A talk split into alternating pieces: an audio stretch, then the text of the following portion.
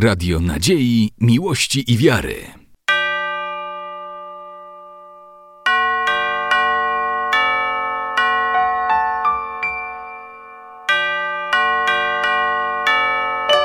Radio Ortodoksja.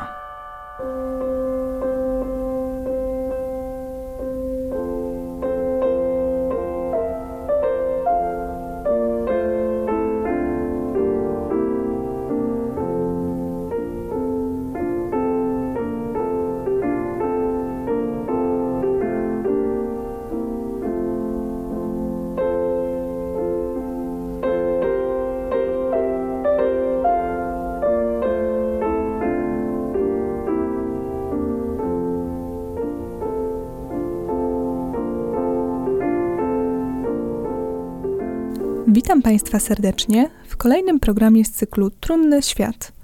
W dzisiejszej audycji przybliżona zostanie działalność męskiego monasteru pod wezwaniem świętego Daniela Słupnika w Moskwie, który bierze aktywny udział w pomocy osobom uzależnionym oraz ich rodzinom. Zaprezentowany zostanie sposób działalności monasteru oraz tekst autorstwa Ichumena Jonasza Zajmowskiego, mnicha monasteru, który opracował i wdrożył w życie – program Metanoja, dedykowany osobom uzależnionym od alkoholu i narkotyków. W tekście Ichumen Jonasz wyjaśnia założenia i realne funkcjonowanie programu. Audycja powstała we współpracy z panem Stefanem Dmitrukiem, założycielem i redaktorem strony internetowej poświęconej chorobie alkoholowej w ujęciu cerkwi prawosławnej www.nieupiwajemajaczasza.wordpress.com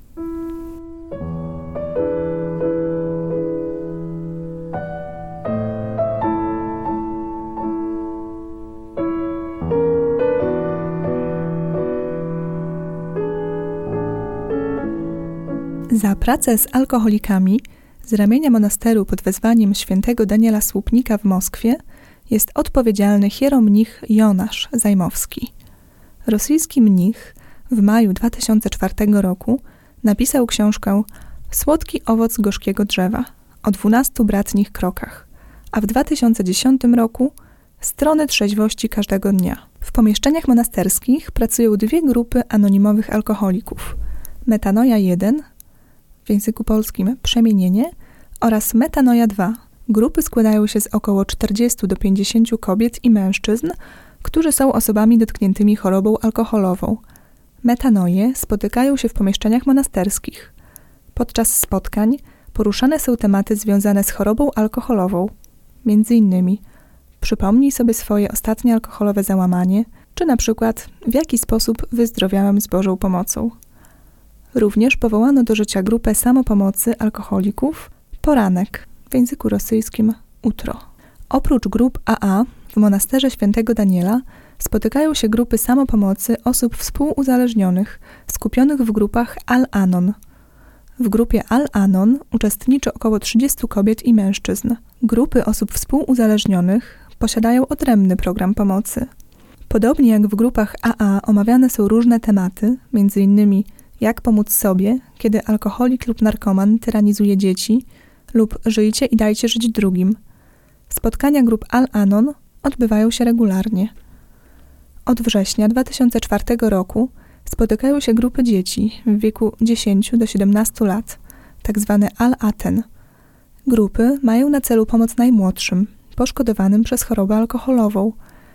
Członkowie Al-Anonu współorganizują działania grupy Al-Aten – Dzieci z tej ostatniej korzystają ze specjalnej literatury adaptowanej i przystosowanej do ich potrzeb. Spotkania Al-Aten mają na celu zrozumienie przez dzieci, że alkoholizm jest chorobą oraz pomoc w odnalezieniu się w otaczającym ich świecie. Niezmiernie ważną rolę w prowadzonej na terenie monasteru terapii odgrywa duże doświadczenie hieromnicha Jonasza, który wzorował się na pracy terapeutów z Wielkiej Brytanii i Stanów Zjednoczonych. Mnich jest absolwentem Wydziału Psychologii Instytutu Teologii imienia świętego Jana Teologa w Moskwie, zaś praktykę w pracy z osobami uzależnionymi od alkoholu i narkotyków zdobywał w Polsce, Stanach Zjednoczonych i Wielkiej Brytanii. Działalność mnichów z monasteru świętego Daniela skutkuje pomocą w zwalczaniu choroby alkoholowej. Z inicjatywy hieromnicha Jonasza powstały grupy anonimowych alkoholików w budynku Szkoły Medycznej w Moskwie oraz dwie grupy przy moskiewskiej parafii pod wezwaniem Małego Podwyższenia Krzyża, nastawione na pracę z dziećmi alkoholików i samymi osobami nadużywającymi alkoholu. Hieromnich Jonasz współpracuje z moskiewską chrześcijańską fundacją Stary Świat, która koncentruje się na organizacji terapii antyalkoholowej w Rosji. Mnich konstruktywnie angażuje się w pracę rosyjskiej cerkwi prawosławnej z grupami anonimowych alkoholików na terytorium Rosji. Wiele osób uczestniczących w programach antyalkoholowych i współuzależnieniowych, odbywających się w murach monasteru pod wezwaniem świętego Daniela, stało się parafianami klasztoru. Osoby, które przeszły terapię w ramach grupy Metanoja, pomagają alkoholikom i osobom współuzależnionym. Od dawna interesowałem się doświadczeniem anonimowych alkoholików w pracy z alkoholikami i narkomanami. Jestem głęboko przekonany, że po to, by pokonać uzależnienie alkoholowe i narkotyczne, póki co ludzie niczego lepszego nie wymyślili niż grupy samopomocy. Wyróżnikiem pracy grup samopomocowych jest to, że nie ma potrzeby, aby angażować do ich działań specjalnego kuratora. Narkologia, psychiatria, psychologia to domena zawodowców. Według mnie duchowny, który nie posiada odpowiedniej wiedzy i doświadczenia w tej materii, nie powinien zajmować się ludźmi uzależnionymi, ponieważ to są bardzo skomplikowane choroby. Z drugiej strony, bardzo dobrze, gdy grupy są widoczne, na przykład gdy grupa funkcjonuje przy świątyni, ponieważ po wyzdrowieniu ludzie zbliżają się do cerkwi. Z własnego doświadczenia wiem, że jeżeli kapłan kilka razy w roku przychodzi na spotkanie takiej grupy, to trzeźwiejący alkoholicy są bardzo wdzięczni za to, że nie zważając na chorobę, cerkiew ich przyjmuje, rozumie, nie odrzuca i nie uważa ich za ludzi gorszych od innych. Należy podkreślić, że wśród anonimowych alkoholików jest wielu ludzi przyzwoitych oraz takich, którzy osiągnęli sukces społeczny. Takie grupy można organizować przy wielu cerkwiach. Nie jest to proste, ponieważ z chorymi ludźmi należy budować właściwe relacje. Specyfiką grup samopomocowych jest to, że nie zaleca się mówienia na spotkaniu o religii. W grupie rozmawia się tylko o własnym powrocie do zdrowia. Myślę, że takie postępowanie wynika z tego, by uniknąć sporów religijnych, odciągających uzależnionych chorych od głównego celu. Zrozumiałem, że powracający do zdrowia ludzie włączają się w życie cerkwi. Zgodnie z programem 12 kroków, alkoholicy wyznają swoje błędy. Czytaj swoje grzechy. Krok piąty. Wówczas przychodzą do mnie i mówią: Ojcze, chcę przystąpić do spowiedzi. Po spowiedzi stają się cerkiewni, to znaczy zaczynają żyć sakramentami, spowiedzią i Eucharystią. Czynią to nie ze względu na obrzędowość, a ze względu na rozpoczęcie głębokiego życia cerkwią. W książce Anonimowi Alkoholicy w zaawansowanym stadium trzeźwienia rekomenduje się włączenie do terapii tradycyjnej religii. W Rosji jest nią prawosławie. Osobiście chcę pomagać ludziom, by żyli cerkwią aktywniej. Chcę naświetlić im ich problemy duchowe. Jednocześnie występuje inny problem polegający na tym, że za zewnętrzną religijnością, a właściwie obrzędowością, człowiek kryje swoją niechęć do wyzdrowienia. Tego typu manipulacje w prawosławiu są powszechne.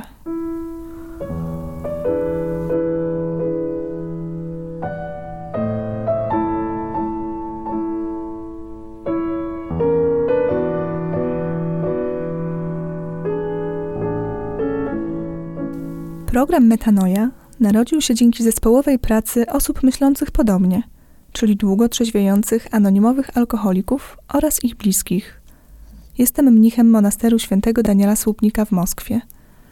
Przez ponad 15 lat zajmuję się problemem uzależnionych od alkoholu i narkotyków. Uczyłem się w Rosji i za granicą. Kilkakrotnie byłem w Stanach Zjednoczonych, zdobywałem doświadczenie w Polsce – Ukończyłem szkołę konsultantów w moskiewskiej organizacji Stary Świat. Zebrania grupy anonimowych alkoholików organizuję w Centrum Rozwoju Duchowego Dzieci i Młodzieży przy moim monasterze. Słowo metanoja z języka greckiego oznacza pokajanie, zmianę umysłu, przemianę wnętrza. Na początku wysłuchałem wiele uwag o tym, że nazwę należy zmienić, ponieważ jest to słowo nieznane w języku rosyjskim. Z biegiem czasu ludzie do niego przywykli, tak jak przywykli do tego, że w grupach przed rozpoczęciem spotkania czyta się modlitwę Ojcze Nasz. Program 12 kroków, na bazie którego pracują grupy anonimowych alkoholików, wywodzi się z Ewangelii. Adoptowałem go do prawosławia oraz dostosowałem do ludzi związanych z cerkwią. Razem z kolegami opracowałem program Metanoja. Można go nazwać autorskim. Program jest w duchu prawosławia. Niektóre jego elementy zapożyczono z grup samopomocowych, ale są pewne aspekty go wyróżniające. Metanoja ma kilka celów. Pierwszym z nich jest katechizacja. Zwracam uwagę uczestnikom programu na częstą Eucharystię i spowiedź. Wszyscy modlą się w domu, czytają Pismo Święte. Wszyscy zdają sobie sprawę, że jest im to niezbędne. Na spotkaniach czytamy razem Ewangelię. Mówię ludziom o Bogu, sakramentach, a na koniec o uzdrowieniu, ponieważ zwracam się do ludzi uzależnionych. Inspiracją twórców programu 12 kroków było okazanie Chrystusa na górze, a idea anonimowych alkoholików narodziła się pod wpływem przypowieści o miłosiernym Samarytaninie. Kapłan powiedział do rannego, krwawiącego człowieka: Jesteś grzesznikiem, i przeszedł obok. Lewita, czytaj psycholog lub lekarz, rzekł: Jesteś człowiekiem o słabej woli, należy cię wesprzeć. I również nie pochylił się nad umierającym. Nieszczęśnik dalej leżał w krwi we własnym brudzie. Tylko miłosierny Samarytanin, człowiek odrzucony przez społeczeństwo, opatrzył rany chorego i powiedział: Jestem taki sam jak ty. Również umierałem, ale teraz jestem zdrowy, żyję, jestem szczęśliwy. Chcesz mnie naśladować?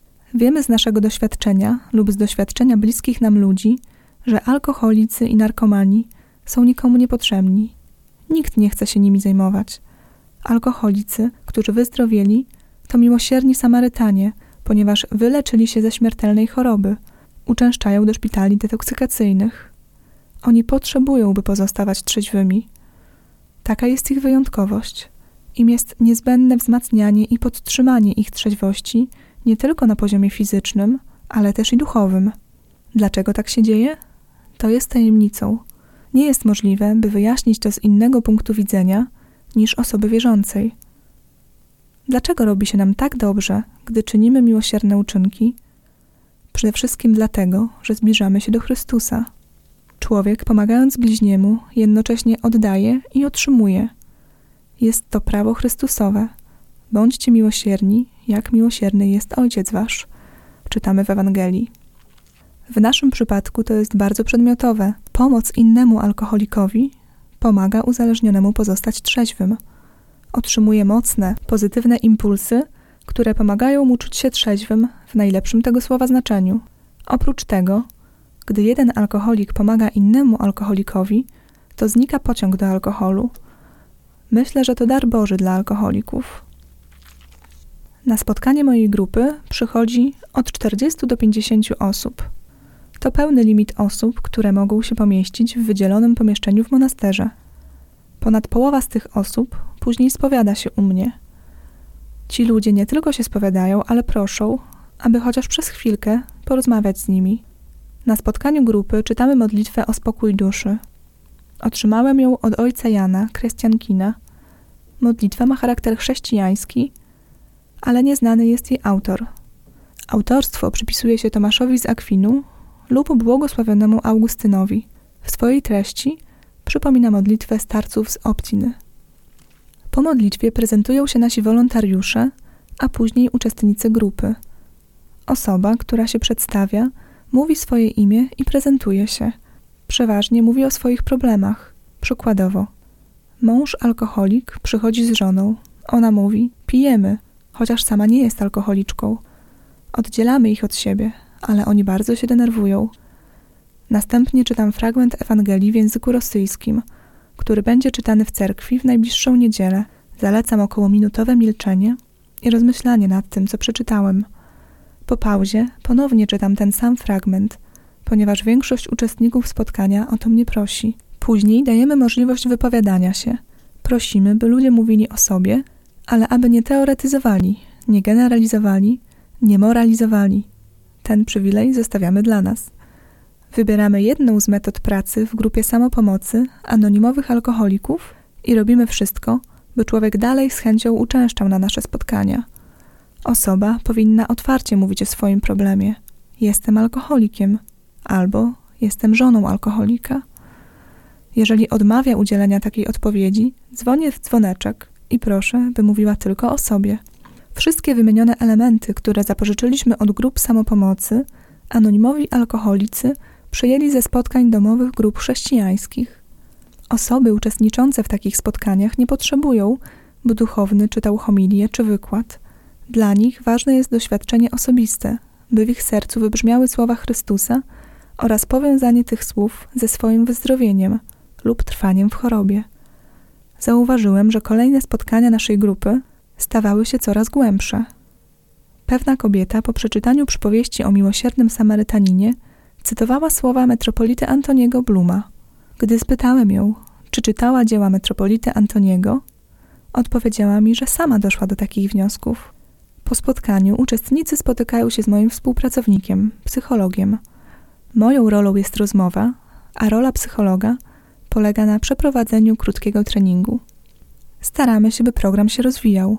Zapraszamy specjalistów, którzy patrzą na wszystkie nasze działania ze swojego punktu widzenia i zwracają nam uwagę na deficyty oraz błędy. Niestety, na obszarze Moskwy jest bardzo mało duchownych, którzy docelowo edukowali się w problemie uzależnień chemicznych. Z tego powodu grupy samopomocowe są niezbędnym narzędziem dla osób i ich bliskich, które chcą wyleczyć się z alkoholizmu oraz narkomanii.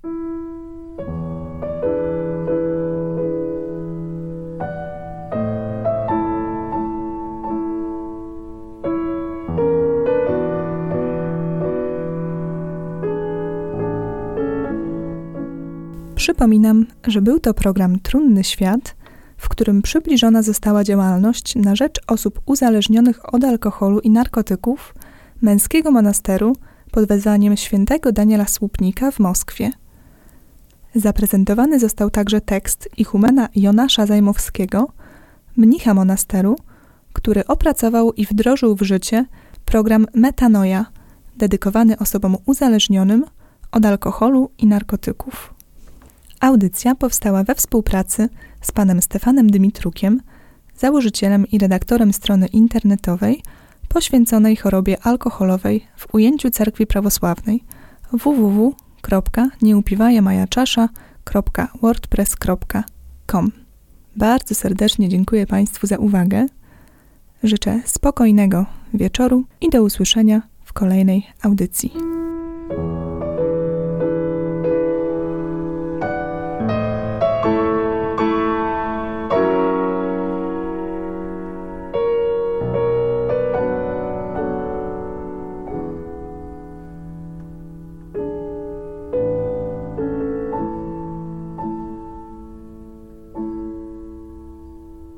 Radio Nadziei, Miłości i Wiary.